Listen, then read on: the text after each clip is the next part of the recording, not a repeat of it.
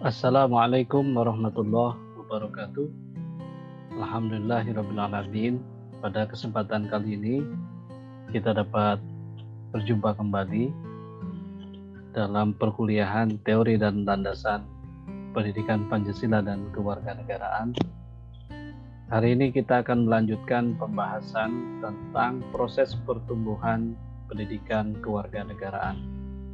Mari kita mulai dengan membaca basmalah bersama. Bismillahirrahmanirrahim. Bahan kajian untuk pembahasan tentang proses pertumbuhan pendidikan kewarganegaraan ini antara lain adalah yang pertama proses pertumbuhan PKN tentang civic civic education dan citizenship education yang ini sudah kita bahas pada pertemuan sebelumnya. Kemudian untuk pertemuan hari ini kita akan membahas nomor 2 dan nomor 3 yaitu tentang beberapa definisi civic education dan citizenship education serta continuum citizenship education. Mari kita lihat yang bagian yang pertama tentang beberapa definisi civic education dan citizenship education.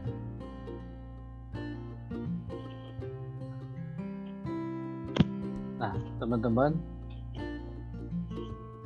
tentang dua istilah ini biasanya kita artikan sama sebagai pendidikan kewarganegaraan, baik civic education ataupun citizenship education.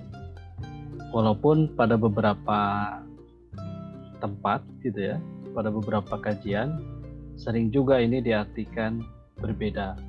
Misalnya uh, civic education diartikan sebagai pendidikan kewargaan, kemudian citizenship education diartikan sebagai pendidikan kewarga negaraan.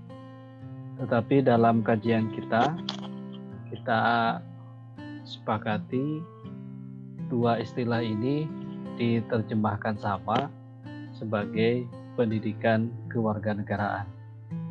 Lantas bagaimana kita membedakannya? Mari kita telusuri beberapa ahli yang mencoba membahas tentang dua istilah ini. Yang pertama adalah dari John Cogan yang bersama dengan Ray Derricott menulis atau menjadi editor untuk buku Citizenship for the 21st Century. John Cogan membedakan istilah civic education dan citizenship education. Bagi Cogan, civic education adalah suatu mata pelajaran dasar di sekolah yang dirancang untuk mempersiapkan warga negara muda warga negara muda di sini adalah para siswa di sekolah. Agar kelak setelah dewasa, para siswa di sekolah itu dapat berperan aktif dalam masyarakatnya. Penekanan dari civic education di sini adalah bahwa ia adalah suatu mata pelajaran dasar di sekolah. Kemudian bagaimana dengan citizenship education?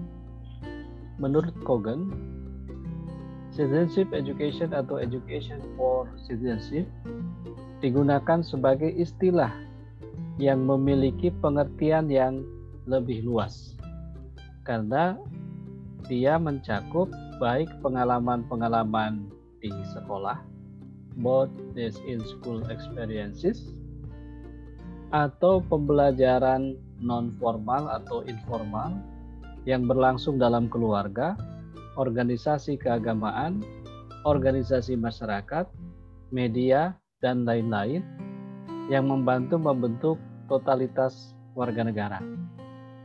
Penekanan untuk citizenship education di sini adalah bahwa dia meliputi bukan hanya sebagai mata pelajaran di sekolah yang memberikan pengalaman kepada para siswa di sekolah, tetapi juga citizenship education ini adalah uh, pengalaman-pengalaman yang diperoleh oleh para siswa di luar sekolah melalui pembelajaran non formal atau informal yang berlangsung di dalam lingkungan keluarga, di organisasi keagamaan, organisasi masyarakat, media dan lain-lain. Jadi di sini keluarga, organisasi keagamaan, organisasi kemasyarakatan, media dan lain-lain itu menjadi lingkungan yang memberikan pengalaman belajar pada para peserta didik sehingga dari lingkungan-lingkungan belajar itulah kemudian totalitas dia sebagai warga negara terbentuk. Jadi tidak hanya melalui proses-proses pendidikan di lingkungan pendidikan formal di sekolah. Nah, kemudian di bagian akhir Eh, Kogan menyampaikan bahwa uh, citizenship education ini digambarkan sebagai kontribusi atau dampak pendidikan terhadap pengembangan karakteristik seorang warga negara.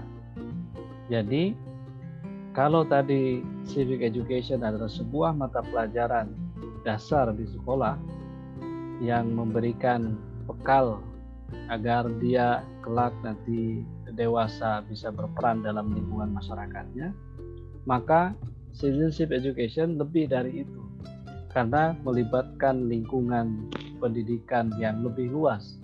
Bukan hanya pendidikan formal tetapi juga pendidikan informal pendidikan non formal baik yang dilakukan oleh keluarga oleh masyarakat di organisasi kemasyarakatan oleh media ataupun oleh organisasi-organisasi keagamaan yang muara akhirnya adalah mengembangkan karakter dari seorang warga negara sehingga karakter warga negara terbentuk secara total dengan berbagai pengaruh lingkungan pendidikan atau pembelajaran yang dialami oleh seorang peserta didik. Itu menurut Kogan. Kemudian Profesor Udin Saripudin Winata Putra ini guru besar emeritus di Universitas Terbuka, guru besar bidang kurikulum dan pembelajaran pendidikan kewarganegaraan dan ilmu pengetahuan sosial, mendefinisikan pendidikan kewarganegaraan yang cukup komprehensif. Bagi Profesor Udin, pendidikan kewarganegaraan adalah suatu bidang kajian yang memusatkan telaahannya memusatkan kajiannya pada seluruh dimensi psikologis dan sosiokultural kewarganegaraan individu.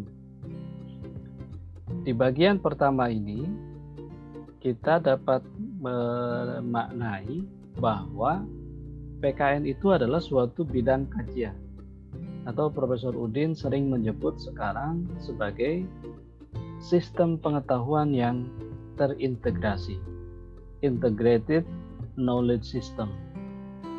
Jadi PKN adalah suatu bidang kajian. Apa yang dikaji? Apa objek kajiannya? Objek kajiannya adalah seluruh dimensi psikologis dan sosiokultural dari seorang warga negara. Jadi ingat, objek kajian PKN itu adalah warga negara.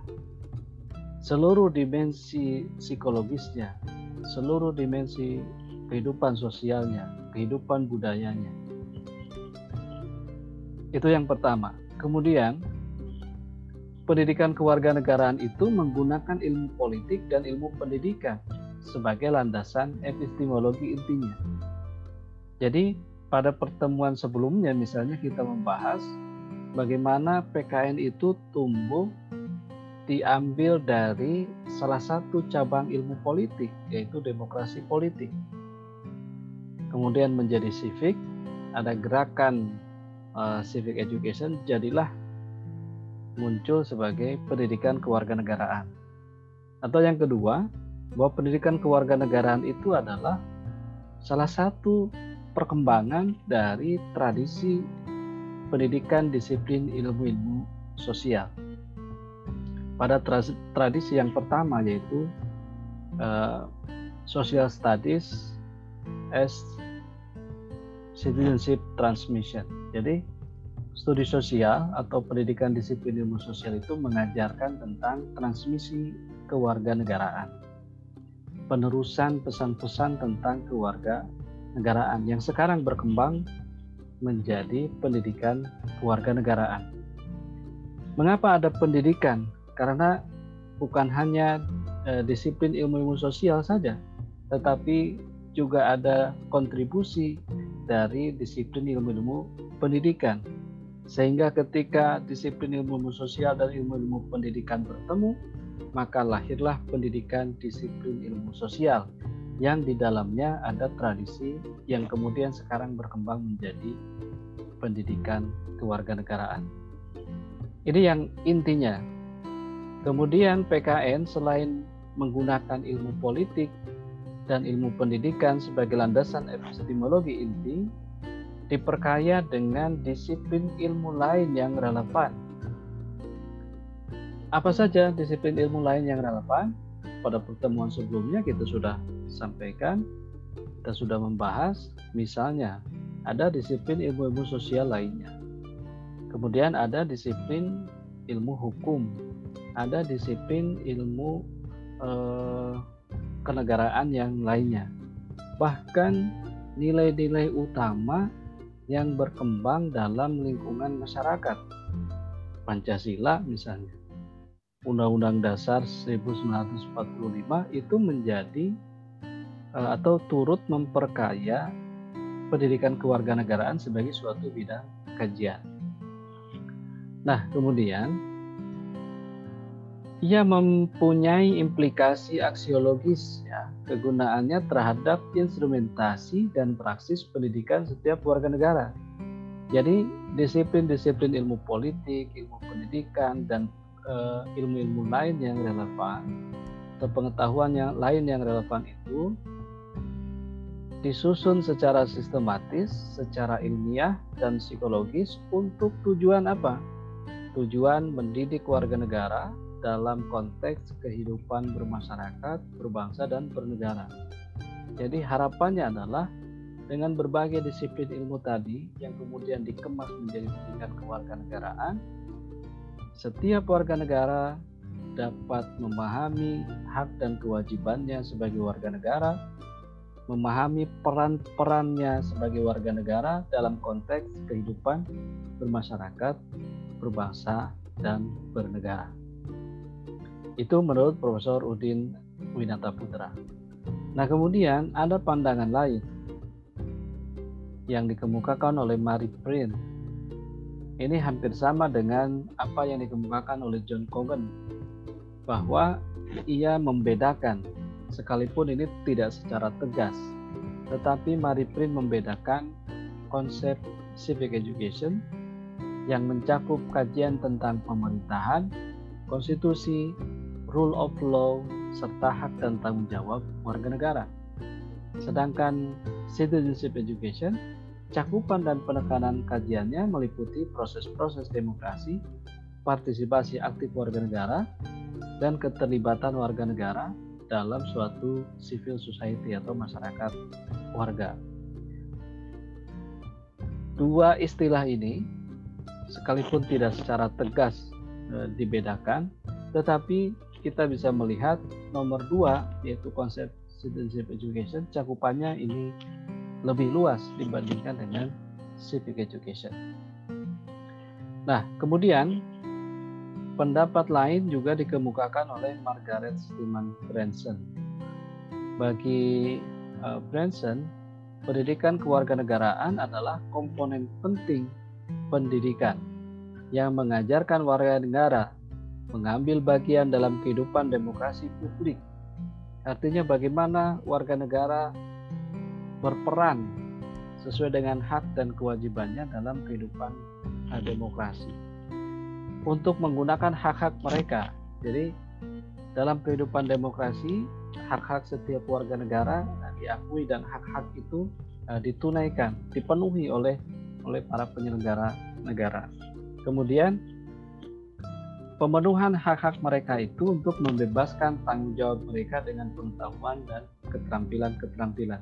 Jadi didukung oleh pengetahuan, dan keterampilan-keterampilan kewarganegaraan yang dibutuhkan agar setiap warga negara mampu berperan, mampu menjalankan peran dan fungsinya tadi sesuai dengan hak-hak yang mereka miliki, hak dan kewajiban yang warga negara miliki. Nah, kemudian pendapat lain dikemukakan oleh David Kerr. Ini cenderung menyamakan. Citizenship or civic education dirumuskan secara luas mencakup proses penyiapan generasi muda untuk mengambil peran dan tanggung jawabnya sebagai warga negara. Jadi sama, muaranya adalah menyiapkan warga negara, warga negara muda agar kelak dia dapat mengambil peran dan tanggung jawabnya sebagai warga negara. Dan secara khusus, peran pendidikan termasuk di dalamnya persekolahan, pengajaran, dan belajar dalam proses penyiapan warga negara tersebut. Jadi bukan hanya dilihat bagaimana uh, proses penyiapan generasi muda untuk mengambil peran dan tanggung jawab sebagai warga negara. Artinya melihat warga negaranya, tetapi David Kerr juga melihat secara khusus bagaimana peran-peran pendidikan. Baik itu sekolah, proses-proses pengajaran di dalamnya, proses belajar gitu ya, dalam menyiapkan warga negara tersebut agar dia mampu mengambil peran dan tanggung jawab sebagai warga negara kelak setelah dewasa. Oke, itu yang bagian pertama atau bagian kedua dalam kajian pertumbuhan eh, pendidikan kewarganegaraan. Kemudian kita lanjutkan bagian yang ketiga, yang terakhir yaitu citizenship education continuum atau kontinum pendidikan kewarganegaraan. Atau ini juga eh, bisa kita uh, sebut sebagai rentang profil pendidikan kewarganegaraan. Kontinum pendidikan kewarganegaraan ini dikemukakan oleh David Kerr tahun 99. Bagi David Kerr setelah uh, meneliti bagaimana uh, profil pendidikan kewarganegaraan di beberapa negara di dunia, kemudian sampai pada kesimpulan bahwa profil pendidikan kewarganegaraan itu berada pada dua uh, kontinum yaitu minimal dan maksimal. Dengan beberapa karakteristik seperti digambarkan di sini ya. Ini karakteristik-karakteristik yang minimal ada think, inclusive, elitis, civic education, formal, content lead, knowledge based, didactic transmission, easier to achieve and measure in practice. Kemudian yang kontinum maksimal ditandai oleh karakteristik yang pertama adalah titik, kemudian inklusif, aktivis, citizenship education, partisipatif, process lead, values based, interactive interpretation more difficult to achieve and measure in practice. Mari kita lihat penjelasannya satu-satu di sini. Tentang minimal PKN. Ini tadi digambarkan dengan beberapa uh, indikator atau karakteristik. Uh, eh, PKN atau profil pendidikan kewarganegaraan yang minimal itu biasanya didefinisikan secara sempit hanya mewadahi aspirasi tertentu, eksklusif ini. Kemudian elitis, berbentuk pengajaran kewarganegaraan, ini civic education namanya. Kemudian bersifat formal, terikat oleh isi, oleh materi, oleh kurikulum. Kemudian berorientasi pada pengetahuan, knowledge base gitu ya, eh content lead, mohon maaf kemudian menitik beratkan pada proses pengajaran ya didaktik transmission dan hasilnya mudah untuk diukur. Jadi eh, pemerolehan hasil nilai misalkan dalam apa, melalui kajian mengikuti pembelajaran PKN itu mudah diukur. Itu yang rentang minimal PKN Kemudian yang rentang maksimal tadi ditandai oleh beberapa karakteristik. secara garis besar dapat dijelaskan bahwa PKN yang maksimal itu didefinisikan secara luas. Kemudian mewadahi berbagai aspirasi dan melibatkan berbagai unsur masyarakat. Dia tidak lagi eksklusif tetapi inklusif. Dia tidak elitis tetapi aktivis. Kemudian kombinasi dari pendidikan formal dan informal. Kemudian diberi label citizenship education. Jadi dia tidak hanya sebagai uh, mata pelajaran di sekolah saja, tetapi juga mencakup bagaimana lembaga-lembaga keagamaan, media, lembaga kemasyarakatan, termasuk keluarga, mendidik warga negara agar lahir warga negara yang memiliki karakter-karakter yang utuh. Kemudian karakteristik lainnya adalah menitik beratkan pada partisipasi siswa melalui pencarian isi dan proses interaktif di dalam maupun di luar kelas. Jadi tidak hanya uh, apa tadi didaktik transmission ya proses apa namanya berorientasi pada pengetahuan kemudian menitik beratkan pada proses pengajaran. Tetapi yang maksimal menitik beratkan pada partisipasi siswa. Jadi tidak satu arah. Nah, tetapi mengundang atau melibatkan partisipasi siswa. Bagaimana siswa bisa berpartisipasi yaitu melalui pencarian isi dan proses-proses interaktif di dalam maupun di luar kelas. Kemudian kalau tadi hasilnya mudah diukur, maka yang maksimal hasilnya lebih sukar dicapai dan diukur karena kompleksnya hasil belajar. Jadi hasil belajarnya misalnya bukan hanya sekedar pengetahuan saja, bahkan pengetahuannya pun misalkan hanya kognitif tingkat pertama, hanya mengingat saja. Tetapi PKN ini yang rentang maksimal ini juga meliputi uh, komponen sikap yang diukur dari para siswa atau dari uh, para pelajar, kemudian juga keterampilan-keterampilan kewarganegaraan. Jadi sulit katanya, lebih sukar dicapai dan diukur karena kompleksnya hasil belajar ya berbeda dengan yang uh, minimal yang tadi yang minimal hasil belajarnya lebih mudah untuk dicapai. Nah, kemudian dari dua rentang profil pendidikan kewarganegaraan ini, David Kerr setelah meneliti beberapa profil PKN di beberapa negara sampai pada kesimpulan bahwa sebenarnya ada tiga pendekatan citizenship education atau tiga pendekatan PKN. Yang pertama adalah education about uh, citizenship, pendidikan tentang kewarganegaraan. Kemudian yang kedua, education through citizenship, pendidikan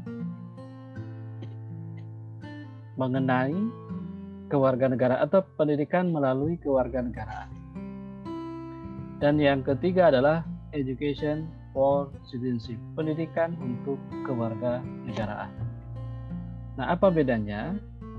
Kalau yang education about uh, citizenship yang pertama ini dia memusatkan perhatian untuk membekali siswa dengan pengetahuan dan pemahaman yang memadai tentang sejarah nasional dan struktur serta proses pemerintahan dan kehidupan politik jadi di sini lebih banyak membekali siswa dengan pengetahuan dan pemahaman.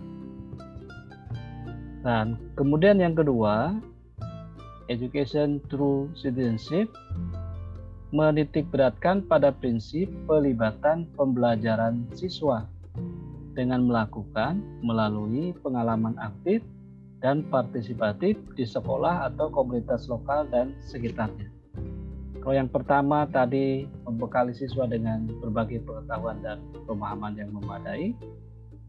Kalau yang kedua lebih banyak melibatkan pembelajaran siswa dengan melakukan ya learning by doing melalui pengalaman aktif dan partisipatif di sekolah atau di komunitas lokal dan sekitarnya.